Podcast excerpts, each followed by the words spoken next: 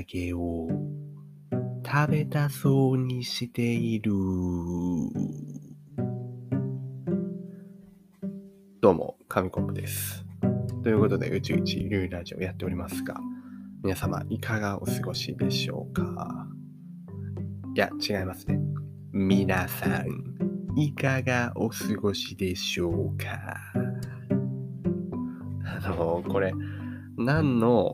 な、何なんだこれはって思う方いっぱいいるかもしれませんが、中には気づいてくれた人もいるかもしれません。これはあの、逃走中のナレーションの人のモノマネですね。最近ハマってるんですけど、どうですか？どう、イントネーションね、やっぱおかしくなっちゃうんですよね。こういう風に喋ってると。どうですかね？このクオリティ。これもありますよ。見つかった。ちょっと、ちょっと最後のあーがね、今、微妙だったんですけど、この最後のあーをうまいことをやりたい。やれると、むたーみたいな、あの、いい感じのやつができると思います。主観的には、まあ、今あの、クオリティ80点くらいくれてもいいんじゃないかななんて思うんですけど、どうですかね？皆さんも、まあもしよかったら、モノマネしてみてください。意外と面白いかもしれません。あ、で、そう、唐揚げをね、食べたそうにしているっていうのは、まあ、食べたいんですよ。もうめちゃめちゃ唐揚げ食べたい。で、なんなら材料はあるんで、作れないことはないんですけど、あの、ここ最近、ちょっとダイエット、ダイエット風？完全なるダイエットではないんですけど、ダイエット風な生活をしてて、脂っこいものとかをできるだけ避けたいなと。めちゃめちゃ避けるわけじゃないけど、まあね、だから唐揚げを作るんであれば、まあチキンステーキにしようかなくらいな気持ちで、ダイエット風なことをしてるんですよ。でそうすると、ね、やっぱ欲望との戦いというか、うわ、脂っこいもの食べてみたいなね。唐揚げ、フライドポテト、あー、なんか揚げ物最高、みたいな。ハンバーグも食べたいし、みたいなね。のが結構あり、まあね、戦ってるんですけど、ダイエットのコツって何だろうなっていうふうに思った時に、やっぱりその自分の体を見ることなんじゃないかなって思ったんですよ。まあ、実際に見るだけじゃなくて触ったりしてもいいと思うんですけど、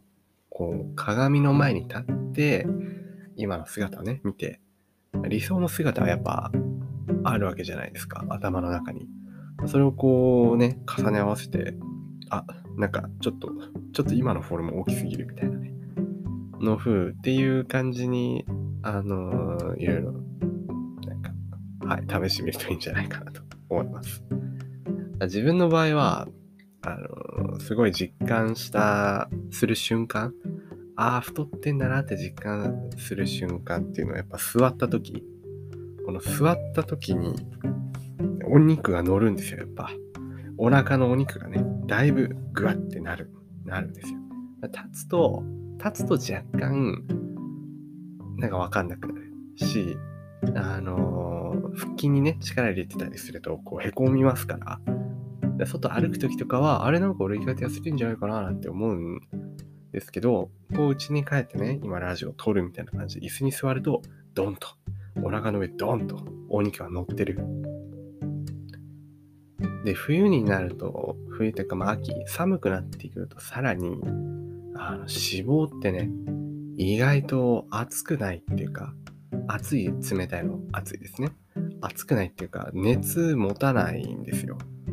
お腹触ると、う、冷たみたいな。お腹めっちゃ冷えてるみたいな時が結構あって、あの、それでまあタプタプした腹をね、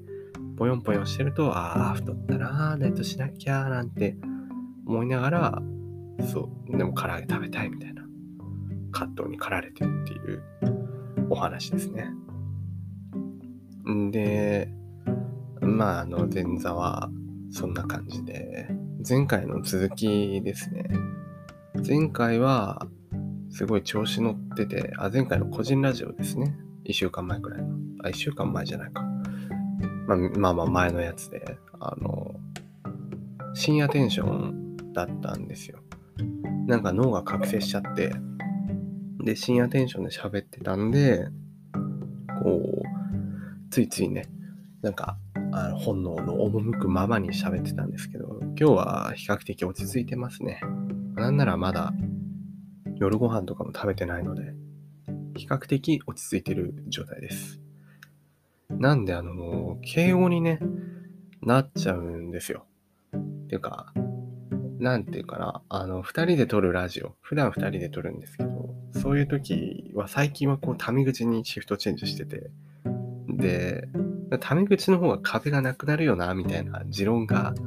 ありまして、でまあ、それに沿ってね、あの、タメ口でやってるんですけど、なんかね、あの、今までずっと敬語で喋ってた癖が抜けないっていうか、二人で撮ってる時でさえも、なんか相手サーモンさんはタメ口なのに、こっち敬語で返しちゃうみたいな変な状況が生まれてて、あ、まずいまずいなんて思ったりして切り替えてるんですけど、個人の時はね、前回も頑張ってタメ口で話したんだけど、今は完全に敬語になっちゃってるよねっていう、あれで、どうしたものかっていう。っていうのもまた前座で、前座プラス前座で展開してきてしまったんですけど、前回の続きですね。本当、今回はもう今から前回の続きを話します。前回は、確かあの、懐かしいゲームを実況してる人がいて、みたいな話で、あの、ロックマンエグゼっていうね、あの、大好きな思い出補正がかかってるゲームがあるんですけど、で、ここ1、2週間くらいはもうそれきっかけで、ロックマンエグゼに関する動画をずーっと見てたりしたんですよ。もう過去作の紹介とか、あ、これ楽しかったよねって裏技みたいなのを紹介してて、で、それ見ながら、ああ、こんなのあったあったっていう懐かしい記憶をね、あの、呼び起こしたりして、なんかこう一人でにね、ああって感傷に浸る時が多いんですけど、で、そういうのを見てて思ったのが、あの小学生の頃の自分ってあの本当に適当にゲームやってたなっていうふうに思って、っていうのも、本当適当だったんですよ。本当適当っていうか、あんまりそのゲームをガチ攻略するっていうののに重きを置いてなくて、とりあえず買ったら取扱説明書も読まずに、こう、ゲームをね、カセットを入れてやり始めるんですよ。で、それで、今度、もう、もうなりふり構わず、とりあえずやっててストーリークリアして、やったクリアした終わったっていう、あの、それでもう100%全力で遊ん遊べてたので、まあ、それはそれでね、良かったんですけど、まあ、こう、実況者の人とかの見てるとね、すごい、あの、いろんなやり方やったりとか調べたりとかで、なんか、あの、ゲームをね、120%楽しんでる感っていうのがあるわけですよ。そう。いや、なんか、あの、なんていうんですかね、ハングリー精神というか、ゲームのポテンシャル、やり込み要素を最大限まで引き出してプレイできるのってすごいいいよなっていうふうに最近思ったんですよね。その昔の自分を思い出して。で、そういう遊び方今まで全然してなかったなと。ポケモンにしてもね、なんかモンハンとかにしても、なんかこう、とりあえずパッとやって、でまあ、ね、ここまで行けば、まあストーリークリアしたし、いっか、みたいな、もうそれでね、満足してたんですけど、こうちゃんと、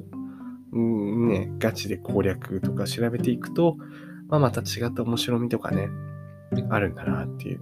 ポケモンなんてね、ほんと特性とかあんま知ら、知りませんでしたからね。厳選とかもありますけど、個体値とかなんかね、全然わかりません、今でも。ただそれを知ってると、まあ、より楽しめるんだろうなっていうのも思いつつ。で、そういう風にできないと、あの、適当にやってるとね、難しいゲームとかだと全然クリアできないとかありますからね。自分も昔買ったプレ2のガンダムのゲームとか、始まって10分後くらいのステージでもう無理。画面なんか暗いんですよ。惑星にいるから。で暗くて何、何のクエストをやったらいいのか、何のミッションをやったらいいのかっていうのが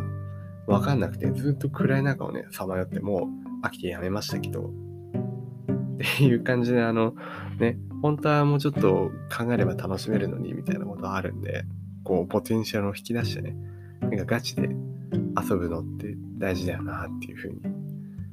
思いましたね。ただ、ただね、そんなまあ直感的というか、まあ、浄土的というか、そんな感じだった紙コップ少年もですね、こう今大人になってみると、若干理論的になれたのかなみたいな風に思うのはあるわけですよ。こうラジオを撮っててもね、そうですけど、こう頭の中でなんかいろいろ考えてから、ポイって出すみたいな、ね、あと、なんかいろいろレポートとかね、やってても、もうね、学生として生活してても、こう、何かと根拠をね、根拠を言え根拠をという感じで求められる日々が多いので、こうなんか勝手にみんな大人になっていくと、こう、理屈っぽいというかね、そんな感じになっていくのかななんていうふうにも思いましたね。まあ、なんで今もう、はい、神です。理論理論の神と言っても過言ではないですね。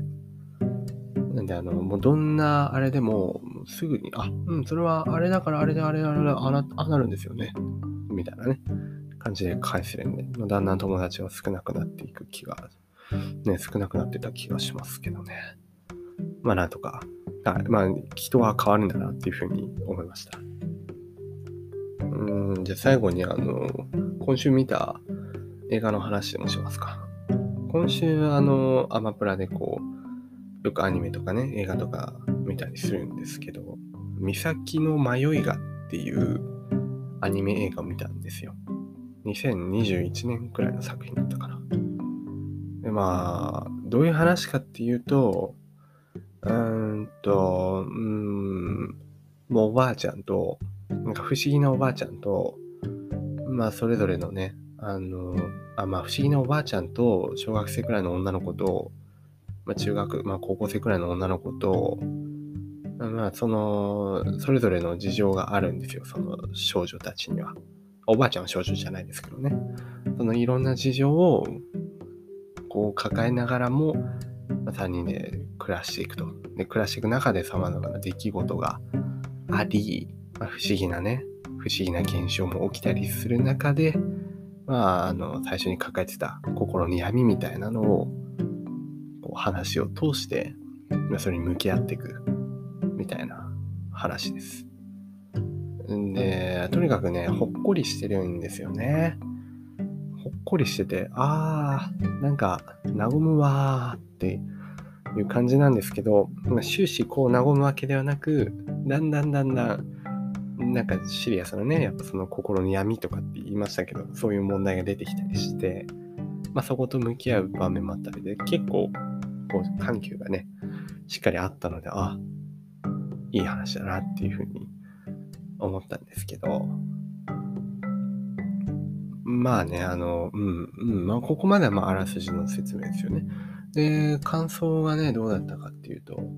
えっと、うん、まあ、いろいろね、ありますけどね、感想もね。まあ、あの描写が良かったとかね、いろいろありますけど、まあ、まあ、いい話でした。はい